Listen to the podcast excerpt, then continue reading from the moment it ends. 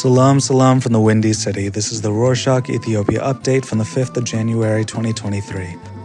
Here's what's going down in Ethiopia. One of the main clauses of the peace agreement between the Ethiopian federal government and the Tigray People's Liberation Front is that the federal law enforcement will enter Tigray and take control of federal institutions from Tigrayan forces.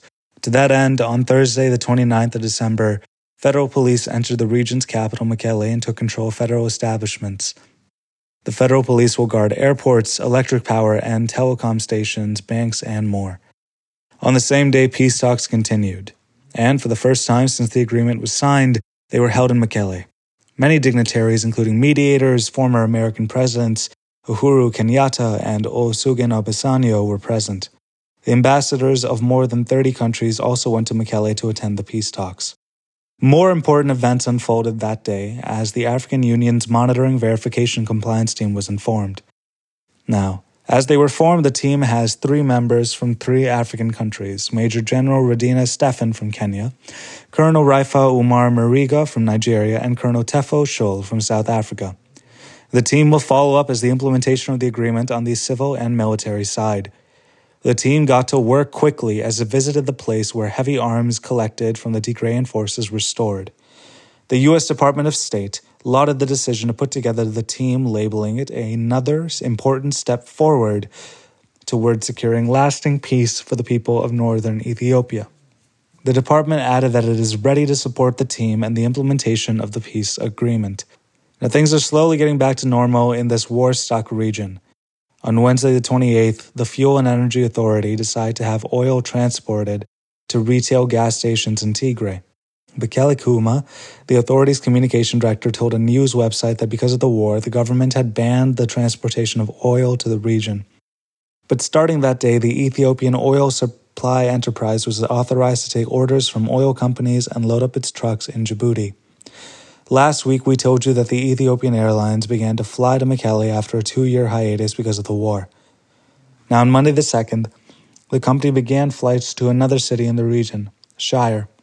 The company broke this news last week on Thursday the 29th, adding that it will fly to the city once a week. The airline also announced that it is increasing the number of weekly flights to Mekelle to three and will ramp the number up as soon the demands keep on growing. The private bank Wegagen is also trying to get back to normal as fast as possible. The bank announced that 28 of its branches located in Mekelle are open for business. Their Mekelle district officer told a foreign media outlet that the only services currently available are depositing, withdrawing, and receiving money. The manager added that other services like sending money to another account, ATMs, and internet banking will restart soon. Branches in other cities in Tigray will also open their doors. In news outside the war's end, recall from last week when we talked about the Ministry of Health's decision to go ahead with the dismissal of hundreds of health co-workers who helped fight off the COVID-19 pandemic. The Health Professionals Association issued a statement on Sunday the 31st saying that the ministry's decision was irresponsible.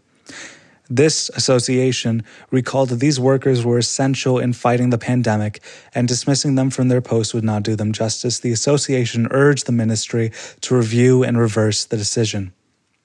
Now, the inflation in Ethiopia is off the charts. For the past four years, inflation rates have wandered into the two digits, and in the past 12 months, the number has re- reached over 30%.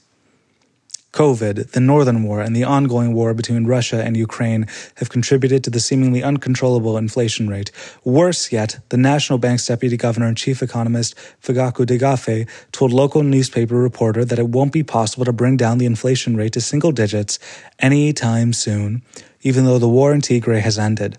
The deputy governor also said that the government has plans to impose a strict budget policy, but the global and local economies aren't allowed and the government won't go ahead with the plan. He added that the national bank's plan for the year is to control inflation rates so that the prices don't increase further. This midterm plan, however, aims down to bring rates down to single digits in three to four years. On Wednesday, the 28th of December, Prime Minister Abiy Ahmed appointed Dagato Kumbe, the governor of the Wolaita zone of the southern region, who was recently held in police custody before he attempted to create a Wolaita region, as the director of the Documents Authentication and Registration Agency. The National Education Assessment and Examinations Agency revealed that the second round of the National University entrance exam ended last week on Friday the 30th. The second round of exams were administered to examinees who weren't able to sit in the first round for acceptable reasons. The agency asked examinees to patiently wait for the exam's results as they will be revealed soon. Now, Ethiopia's coffee uh, is world renowned. In fact, some even claim that it, that's where the coffee was first discovered. Coffee is one of the biggest exports for Ethiopia, and on Tuesday the 3rd, the Ethiopian Coffee and Tree Authority revealed a draft directive that will allow for export standard coffee to be sold in foreign currency. The draft is publicly available, and the authority urged all concerned entities to take a look and submit their opinion until the 17th of January. Now, the Reputation Poll International, a global reputation firm, revealed its list of the 100 most reputable Africans of 2023. The list is the annual compilation of the continent's most recognized African individuals who have made significant contributions to their respective fields and have built strong reputations. Four Ethiopians have made it to the list. They include the Minister of Health Dr. Lia Tadesse, Planning and Development Minister Fitsum Assefa, Executive General of the Intergovernmental Authority on Development Workneh Gebeyehu, and President Sahle-Work Zewde. The most iconic female Ethiopian music singer, Aster Aweke, is going to release her 25th album next week.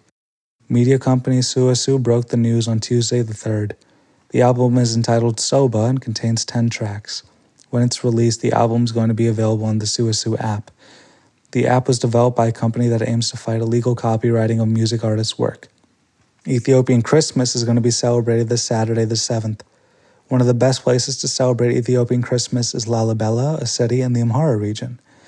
In the past few years, the celebrations haven't been quite as vibrant as usual because of the COVID 19 pandemic and the northern war that erupted right after. This year, things are going right back to normal. The city's mayor said that the city is prepared to welcome tourists from all over the world and essential utilities have been made available. The city has deployed law enforcement officials at the entrance and exit of the city, hotels, and churches. The churches in Lalibela are one of a kind. They are rock hewn and have been registered by the UN Education, Social and Cultural Organization as a World Heritage Site.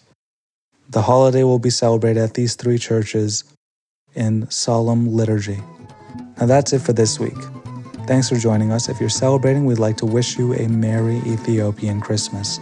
You can support us by subscribing to our show. That way, you'll never miss an episode. Let us know your thoughts and ideas by emailing us at ethiopia at rorshok.com. Ciao.